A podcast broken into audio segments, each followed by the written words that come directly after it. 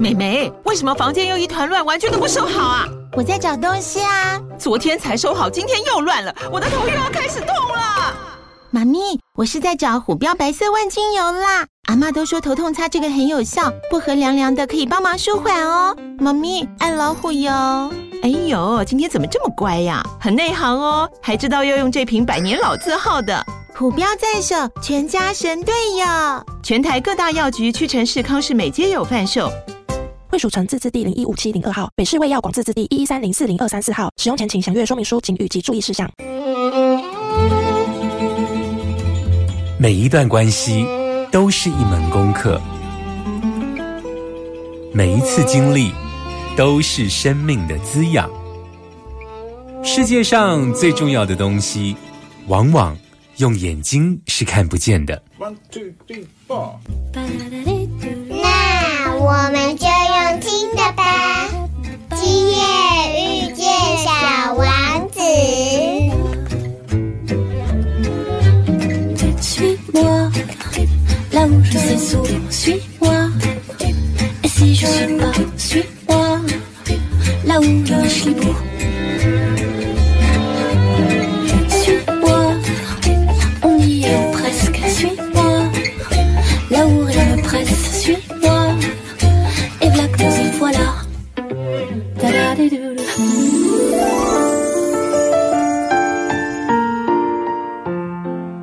欢迎收听《波豆联播王》，今夜遇见小王子，我是阿光哦。今天呢，我们来到疗愈大来宾单元，要来访问我们的好朋友，就是胖胖树哦。听众朋友还记得吗？在《遗忘的拉美》这本书，也就是 EP 七十二，你可以在 Podcast 上面找到这个节目哦。当时呢，我问了胖胖叔一个提问，我说。你现在做着喜欢而且得心应手的事情，这是天赋还是天命哦？或许这个是从我们的视角去看胖胖鼠，但这个阶段的他哦，是一个眼中只有植物的男人哦。那他自己呢，来上节目的时候，他的说法是，似乎有一种引力会带着他去发现植物哦。那像是一种植物的邀请。也像是一种召唤。那有长期在收听我们节目的听众朋友，脑中现在是不是闪过跟阿光一样的念头？因为我们上上个礼拜才访问过这个满瑞老师哦，这个满瑞老师当时跟我们介绍了这个世界上有一个族群叫做克隆，而这个克隆呢，它。有可能幻化成人，也有可能是灵性存有，很特别的一个族群。但这个族群却是跟植物一起工作。那所以，当从呃两年前认识了王瑞敏胖胖树，到两个礼拜前，我们一起认识了克隆一族哦。那我觉得胖胖树好像很像克隆一族的成员，对不对？今天呢，就是持续要为大家邀请到我们熟悉的好朋友胖胖叔来到节目中。继《遗忘的拉美》这本书之后呢，他带来了第五胎哦。因为阿光自己都用生一胎、两胎来称作说每一本书哦。因为我觉得每一次呃卸货的同时，感觉真的像是生完小孩，而且我觉得作者很像是代理孕母，就是他不只是表达个人，他是一个集体工作，就是有一个独立的灵魂，他想要来呃这个世上哦。所以今天的第五胎呢，叫做利维亚的礼物哦。那什么是利维亚呢？听众朋友知道吗？他的书重词又重量哦，就是一直以来都会呃得奖，而且。我们之前有介绍过嘛？他是从这个防重，然后斜杠来写书，结果呢，他的书就是包括金鼎奖啦，或者是好书奖等等哦。我经常会私底下自己，像最近在看这一本利维亚的礼物的时候啊，我就会觉得有些时候物质世界的成功其实是必然的。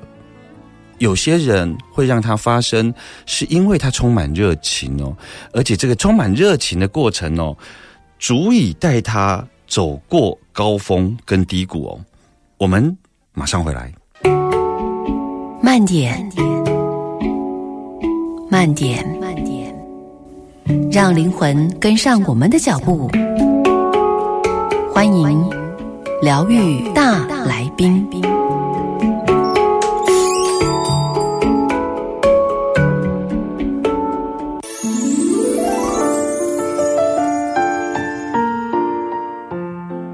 欢迎继续到登来兰波多联播网，今夜遇见小王子哦。在今天的疗愈大来宾呢，我们邀请到我们的好朋友胖胖树来到我们的节目中。Hello，胖胖树，我们又见面了。Hello，阿光，Hello，各位听众朋友，大家好，我是胖胖树。是胖胖树，你今年刚生产完第五胎，这本书叫做《利维亚的礼物》嘛，哈，也算是你把五大洲拼图拼完整的一年，对不对？。对，那我想要先好奇的问一个跟书本无关的问题哦，就是因为我看你每一场的这个新书分享会啊，或者是演讲啊，嗯，你有没有去观察过？就是你觉得读者是怎么理解你胖胖树这个人？也就是说，因为你的原生故事有一点励志，就是你从防重斜杠。那那个斜杠不是说你在其他的职业有成，而是你让你自己的渴望跟热情能够被展现出来。那这种励志的这种素材，其实会吸引一些正在痛苦的上班族。那可是你又是这么具体的，是以植物科普的方式在呈现，所以你有观察一下你的读者喜欢你什么？喜欢你对植物的热情、热爱，还是知识？我觉得大概有三个层面嘛，嗯。一个大概就是很单纯的，就是我挖了很多没有人说过的植物的故事，嗯。他们觉得还蛮好玩的。嗯嗯那另外还有一部分就是他们觉得我我自己想，就蛮多人跟我讲，就是他们很喜欢我很认真的投注在植物上，因为嗯很多人喜欢植物，对，但不见得会为植物讲故事或什么嗯。之类的。那但我愿意把它分享出来。嗯那还有一部分，我其实蛮常听到，从第一本书到现在，常有人说他看我的文章觉得很疗愈，嗯因为其实我会把我自己找植物还有追梦的过程写出来。嗯嗯嗯，那他们都会跟我说谢谢我把这些事讲出来。其实一开始其实是出版社社长鼓励我把这些东西写出来，嗯嗯嗯嗯。然后一开始我有点不好意思，我觉得这有点比较个人。嗯。那后来我发现，哎，确实好像对对大家是有帮助，甚至一开始是读者，后来变成是我原本从小到大一起认识的朋友。那他们可能在某一个低潮的时候，嗯。他就说：“哎，就是谢谢我还一直坚持啊在追求梦想这件事情上面。我其实会问这个问题的原因，是因为我自己觉得读者有时候其实是会对这个作者投射出可能自己还没完成的，或自己想要的那个样子。那这个跟我们在呃生产书的时候，其实是有一定差距的。好、就是说，比方说你对植物的喜爱，那其实它植物有它的奥秘存在，它是否适合透过文字逻辑让人们认识？也就是说，看起来很很热爱你的这一群群众、这群读者，他们可能追寻的。不见得是对于植物科普上的，因为现在真的是人手一机，很多东西都找得到知识，所以可见一定有一些某些你生命特质是他们渴望的。你觉得那是什么？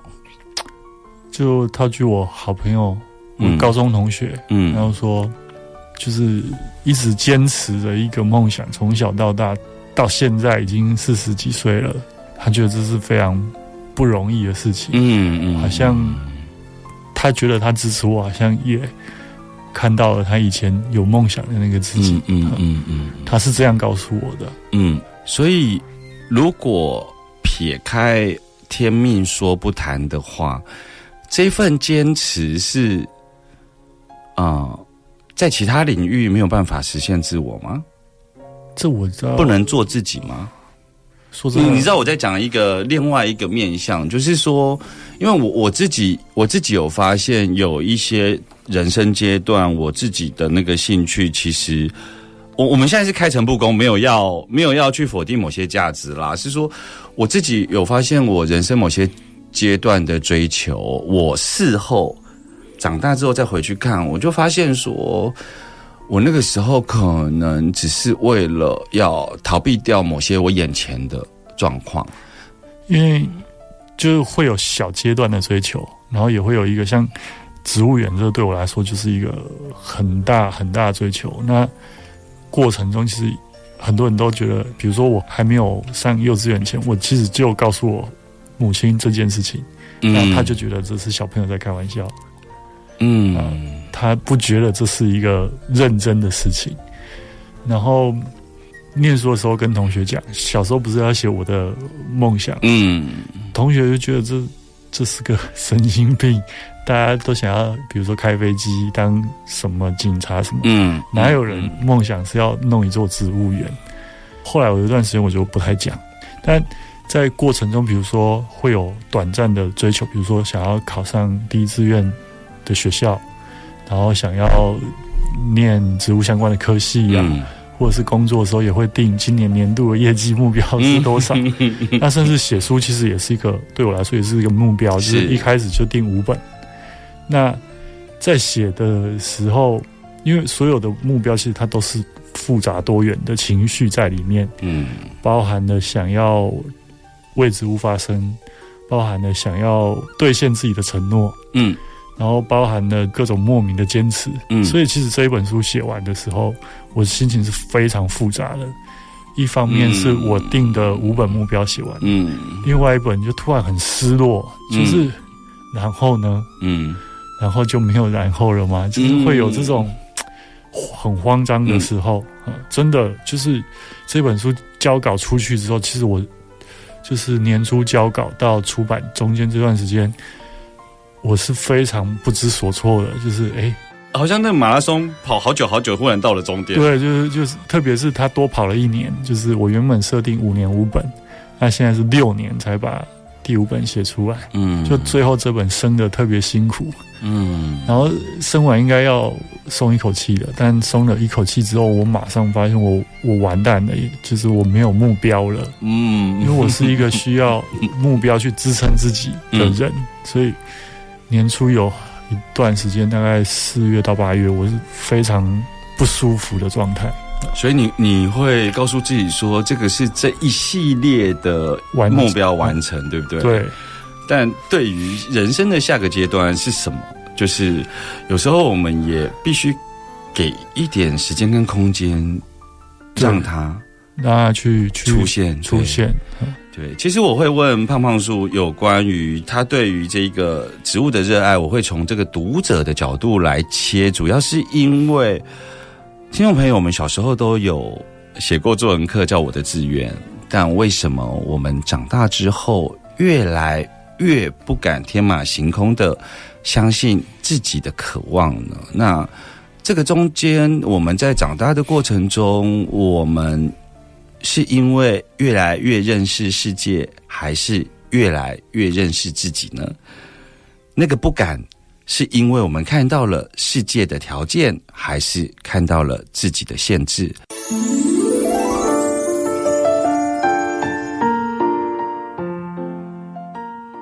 欢迎你到邓来兰波多人播帮，今夜遇见小王子哦。那今天跟胖胖树来聊他的新书，这本书叫做《利维亚的礼物》哦。胖胖树为什么这个书名使用了一个利维亚这个名称哦？那我想有一些听众朋友可能不太了解这个名称哦，因为一方面现在也没有联考，而且现在的这个教科书其实很多元，没有像我们以前可能是一个外国地理或一个外国历史，它就是一定要包在里头哦。那什么是利维亚呢？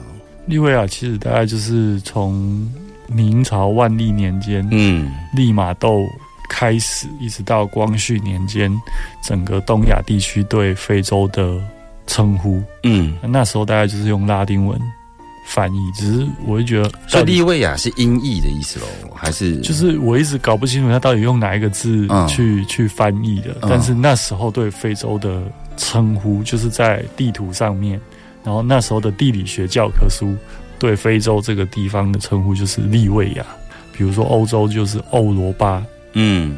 应该是音译，只是我一直在对不起来那个字，因为其他的地区它都是音译。嗯，就非洲这个，我觉得，那你当时为什么会想要选择不是用直白的非洲的礼物，而是用利维亚？一方面我一直在想非洲这三个字要怎么呈现，然后因为每一本，比如说像被遗忘的拉美，拉美是放在下面，嗯是名词的部分。嗯那我本来是想什么什么的非洲，嗯那听起来好像又太直白了一点。嗯，然后比如说《舌尖上的东邪》，东邪其实也是在，所以我一西达多花园对，但是西达多花园就没有点出地方了。啊嗯，但 OK OK OK，对，但后来就灵感吧，就是一个瞬间就觉得就叫利维亚的什么，嗯呃，就是这样来的。因为非洲就是叫利维亚，那什么我又又想了很久。我后来觉得植物对我来说就是上天给我最好的礼物，嗯嗯，也是给全人类最好的礼物。嗯嗯，所以我就用了礼物，然后甚至整本书看起来就像个圣诞节的礼物一样。嗯嗯，就是呃，设计师帮我把它弄得很像一个礼物包装。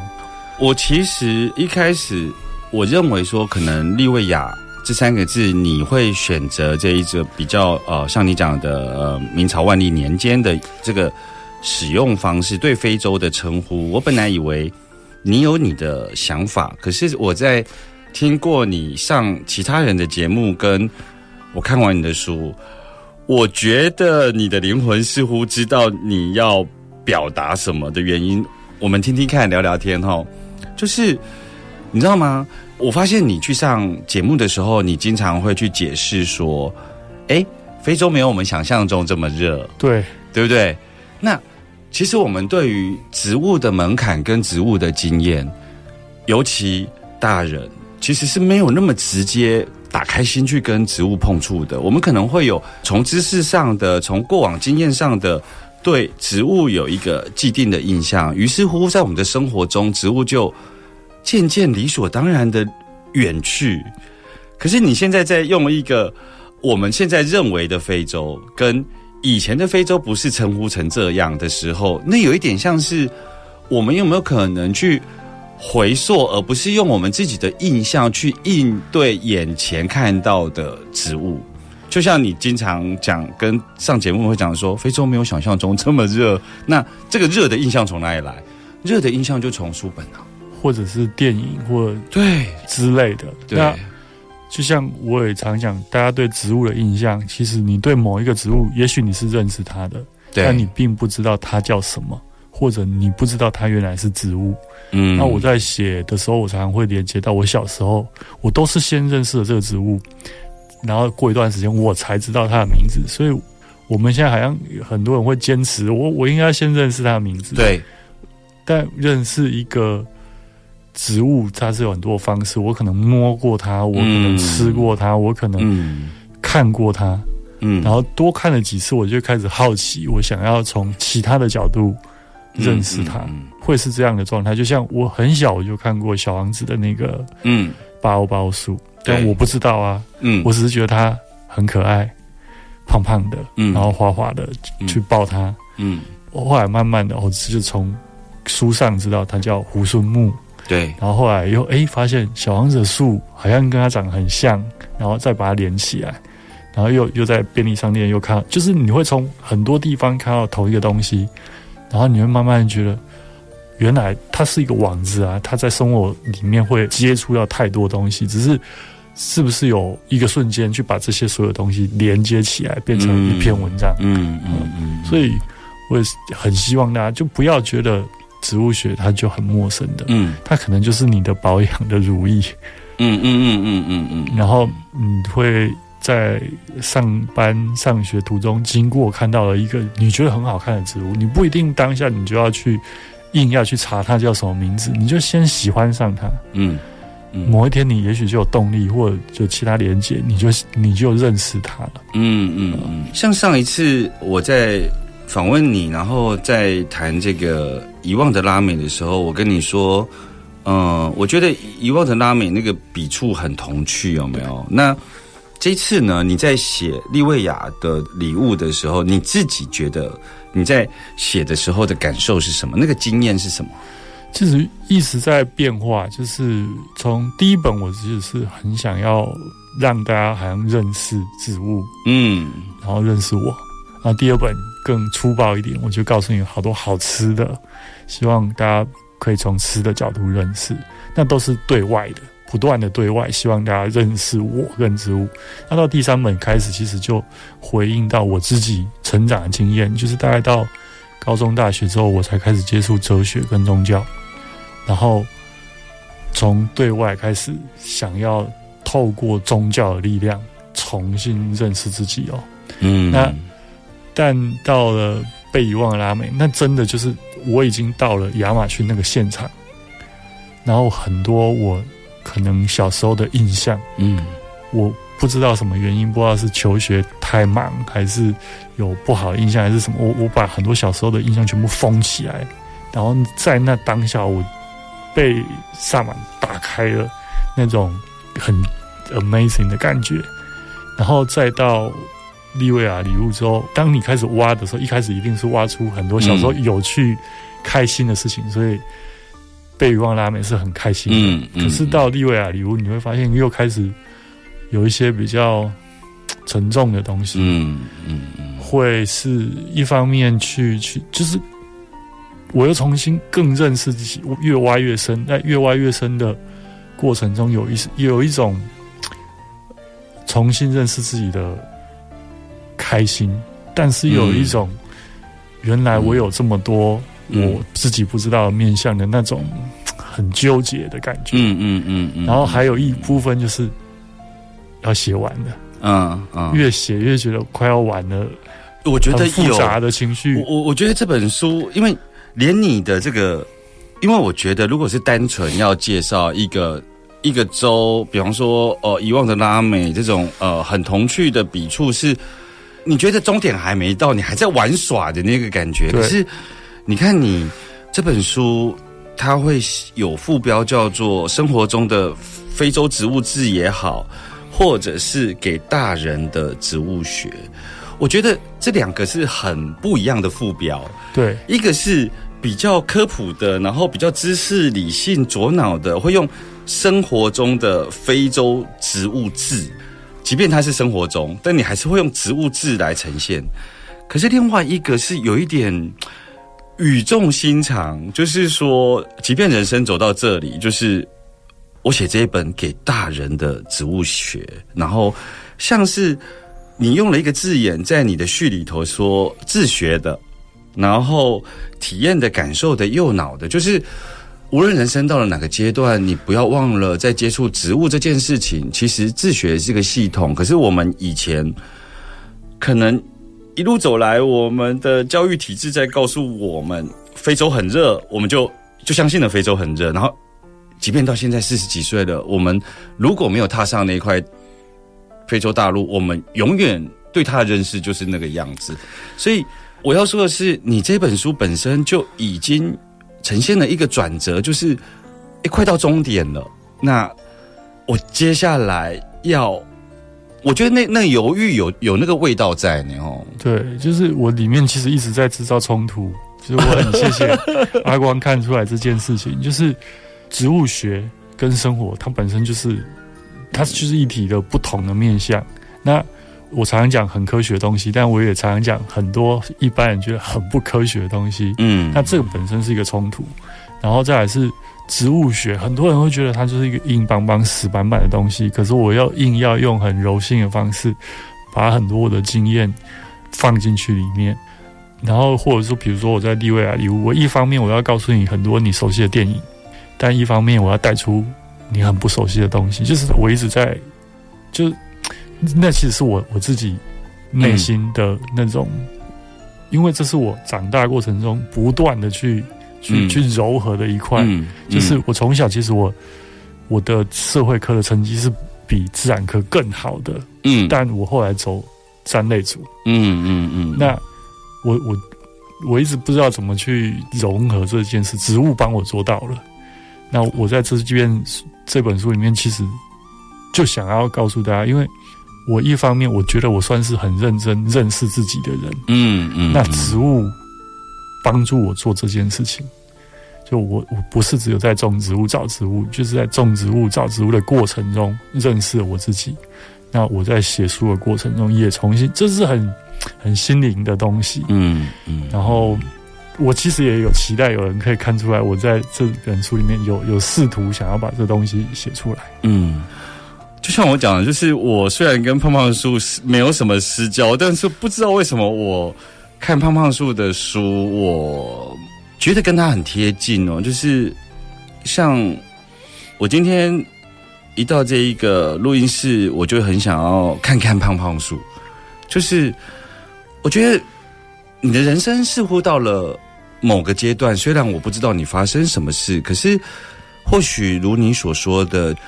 接触植物，它带来了一条途径，而那个途径是你不断的认识自己，而这个阶段你在做一个接受自己的功课。我觉得认识自己跟接受还是两个不同阶段，但我觉得你正在接受自己的这个阶段。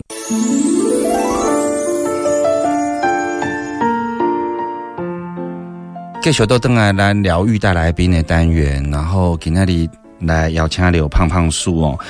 哎，胖胖树，我们上次啊，就是我访问你的时候啊，我有问过你一个问题，就是哎，像你在认识植物的时候，通常都是从我们的感官经验里头的哪一个部分先认识你哦？就是认识这个植物啦。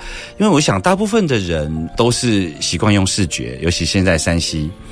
那，你当时讲了一个故事，我印象还蛮深刻的，就是你讲了一个臭豆的故事。然后你说，哎，你邀请了好些朋友在下雨过后，然后走进森林，然后并不是每一个人都能够很快速的透过嗅觉，然后去理解到它周遭的环境哦。那我觉得最棒的是这一次你出了新书之后，好像你有。在十月份的时候办了一个展览，呃，那个展览是比较体验式、互动式的展览，然后刚好是编排了你前面四本书的展区，然后是用无感体验，可不可以跟我们谈一谈这一个展览呢？好，这个展其实就是我觉得也很巧，就是在我书敷完之后，然后跟台积电文教基金会就基金会执行长来。我的原子看，然后跟我讨论下一步有什么可能可以具体。那所以后来我们就办了这个展。那这个展其实就是我更大植物园梦想的一个缩小、缩小、缩到最小。嗯嗯。因为我一直觉得认识植物或认识它是一个多面向的，那它是无感的，就是以身体的感觉来说，可能视觉上面除了你当下看到，还有就是有很多。你必须用不同角度去看，可能有一些是视觉冲突。比如说我在里面摆的飞机，很多人会觉得为什么会有飞机？为什么会有佛像？很多人会觉得这跟植物有有关系吗？再是很细微的，就是你必须要去看植物它的毛啦什么，这种视视觉上，我觉得这还比较好理解。那听觉的，可能我们在现场会播放的是。丛林的声音，可是丛林的声音它其实是很多的，它包含了虫鸣鸟叫，包含了水，还包含了其实会有都市的杂音。因为我现在，呃，我们现在已经是一个文明开发到现在，嗯，它可能还是会有车子，嗯，经过。即使你到亚马逊丛林里面，嗯嗯，你还是会听到车子的声音，嗯，但比较没有办法透过电脑传递的一个就是嗅觉。所以我我放了很多东西让大家实际闻闻看，因为很多时候每本书里面讲了那么多香草香料、嗯，芳香植物，你没有闻过，你我没有办法用任何语言去描述它，嗯，所以我希望大家真的去闻。那这个闻的动作，其实呃，所有的宗教、医疗都有这个动作，因为植物的化学分子，它其实可能包含它是在喊救命，它可能是在。沟通就是那是他们沟通的，就有一本书里面有讲到，就是化学分子是植物沟通的语言。嗯，但我们用很粗糙的什么香啊、臭啦这种不精确的帮他做翻译。嗯嗯，我就会更希望大家真的去闻，而且是如果你对味道很敏感，你会发现在不同的空气湿度、不同的温度下，味道是不一样的。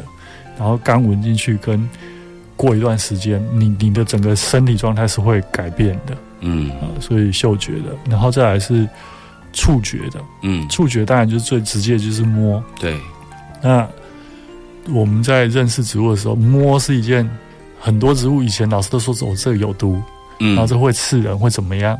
那你不去摸，你怎么知道？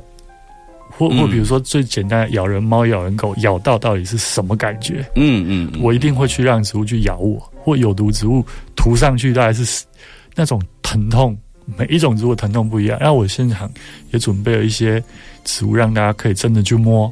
但我没有准备会受伤的，就是 毕竟呃我有小朋友参观，那嗯我自己想象的植物园就是我会希望，如果你愿意，我让你试试看什么叫痛。嗯，然后最后还有一个味觉的，我在现场准备了沙士糖，因为展区是不能吃东西的，展场是不能吃东西的。然后沙士糖大家可以带走。那我会期待植物落地之后，大家在认识植物的过程，其实最直接的人在认识很多东西，小朋友在认识东西就是往嘴里面塞啊。嗯嗯那当然，我们要先确保吃下去不会怎么样。其实甚至有微量毒性，吃下去会不舒服的植物，我都会试。嗯嗯嗯，大家这个就是我在学习的过程，那我想要把这个呈现出来。嗯那展场我只能用很简单的东西让大家来认识。是，其实像我自己听到这里，我觉得听众朋友有没有跟我感觉一样？就是我觉得胖胖叔根本就是个魔法师，你知道为什么吗？就是啊，嗯、你看哦，这个时间点，在他总结了前面四本书，然后在第五本书。利维亚的礼物的时候，他的人生经历了某种整合的阶段，而他在这个展场上面呢，用了所谓的就是无感的体验哦。可是你知道吗？佛教的六根就是眼、耳、鼻、舌、身、意。然后我们的胖胖树用了五感带我们去认识植物，然后去体验这一个呃这个体验式的这种策展环境哦。那六根里头，眼、耳、鼻、舌、身、意，意呢，其实就是所谓的意视觉哦。那我觉得它其实是透过了一个中整的展场，然后像是在对他的梦想邀请来到我们的物质世界，然后希望这个从小就一直希望有的这个热带雨林。在展场的过程中，每一个人都进到这个意识流里头，一起迎接这个热带雨林的到来哦。那胖胖说你关于你这个梦想，你现在开始在找土地了，对不对？其实我最近看的非常积极。其实我以前工作的关系，所以我大概全台各乡镇嗯，全部都看过，就是嗯出差的机会就也一并去看地。嗯。那最近是真的很积极在看，然后有看到几块我自己蛮喜欢的，可能也会有机会的话，我就希望今年买下来，嗯。然后就跟几个朋友就大家各出一点钱把它买下来。嗯，像你，比方说你会有一些，因为你对热带雨林的一些植物条件的客观需求以外，你去看土地的时候，你有什么特别的那个好物怎么出来啊？有一种当然是很客观的，你必须要符合植物在这里面可以活得很好。嗯然后一方面，我也不希望大家来的交通太不方便。嗯再来就是有当下你走进去，你就是嘖身体的感觉吧，嗯。你就会觉得哇，嗯，好像对了，就是这里。嗯嗯，因为我以前在房中业的时候，真的很多时候就会觉得这一组客人走进来就是就是他、嗯会买的就是他，嗯命定的房子。房子会找主人主人，然后地也会找主人，是，然后我会觉得有一就是阿光刚刚讲的那种意识，无法用科学去描述的，嗯就是嗯你在那里面，你是不是觉得很舒服？如果嗯你你当下觉得不舒服，那大概我觉得就没戏。其他条件再好，我觉得大家都没戏。嗯嗯嗯，所以现在有几块是你的口袋名单，觉得是很适合对的了。对，就是各方面，包括气候条件，然后环境条件，然后土壤啊、嗯交通啊，然后甚至生活机能，还有总价，就哦是价格，价格也是因为预算没有那么高啊。呃，那可能过去很多人一直希望我可以做群众募资，那我会觉得真的买下来之后，也许真的可以往这方面去做，因为嗯买大概就耗尽我跟我朋友所有的积蓄啊。嗯然后要继续再开发的话，可能就是也不是很大的开发，就是你光是把植物种进去，然后分区做步道，做成我，然后让大家可以来参观，嗯至少要有洗手间嘛，嗯，然后有个简易的教室什么的，那其实都是钱。我我我觉得就像是我们今天节目的一开始，阿光问了胖胖树的那个呃问题哦，就是读者是怎么样在理解胖胖树？那喜欢胖胖树什么？你看哦，胖胖树从小时候对于我的志愿，我想要有一个热带雨林，到写书作为一个作家，在序里头表达我有一个梦想。到现在这个阶段的书舞台有一个阶段的完成，那关于这个梦想，它从我的梦想变成我们的梦想，就是我们希望在台湾有一个热带雨林哦。今天非常谢谢胖胖树，然后因为今天太开心了，聊了很多不是书里头的内容，所以。呃，我想下个礼拜继续邀请胖胖叔来到我们的节目中哦。小王子说：“如果你想造一艘船，不要抓一批人来收集材料，不要指挥他们做这个做那个，你只要教他们如何渴望大海就够了。”我们下周见了，拜拜。